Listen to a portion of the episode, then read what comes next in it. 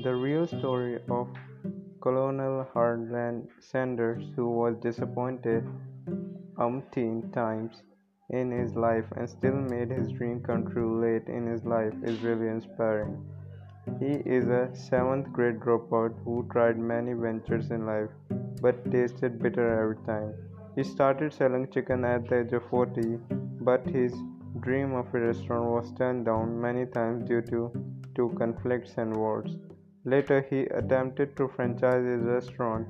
His recipe got rejected 1009 times before the final approval, and soon the secret recipe, Kentucky Fried Chicken, became a huge hit worldwide. KFC expanded globally, and the company was sold for $2 million, and his face is still celebrated in the logos. Moral of the story Have you stopped your attempts to your attempt to a venture just because you were rejected or failed a few times? Can you even accept a failure of 1009 times?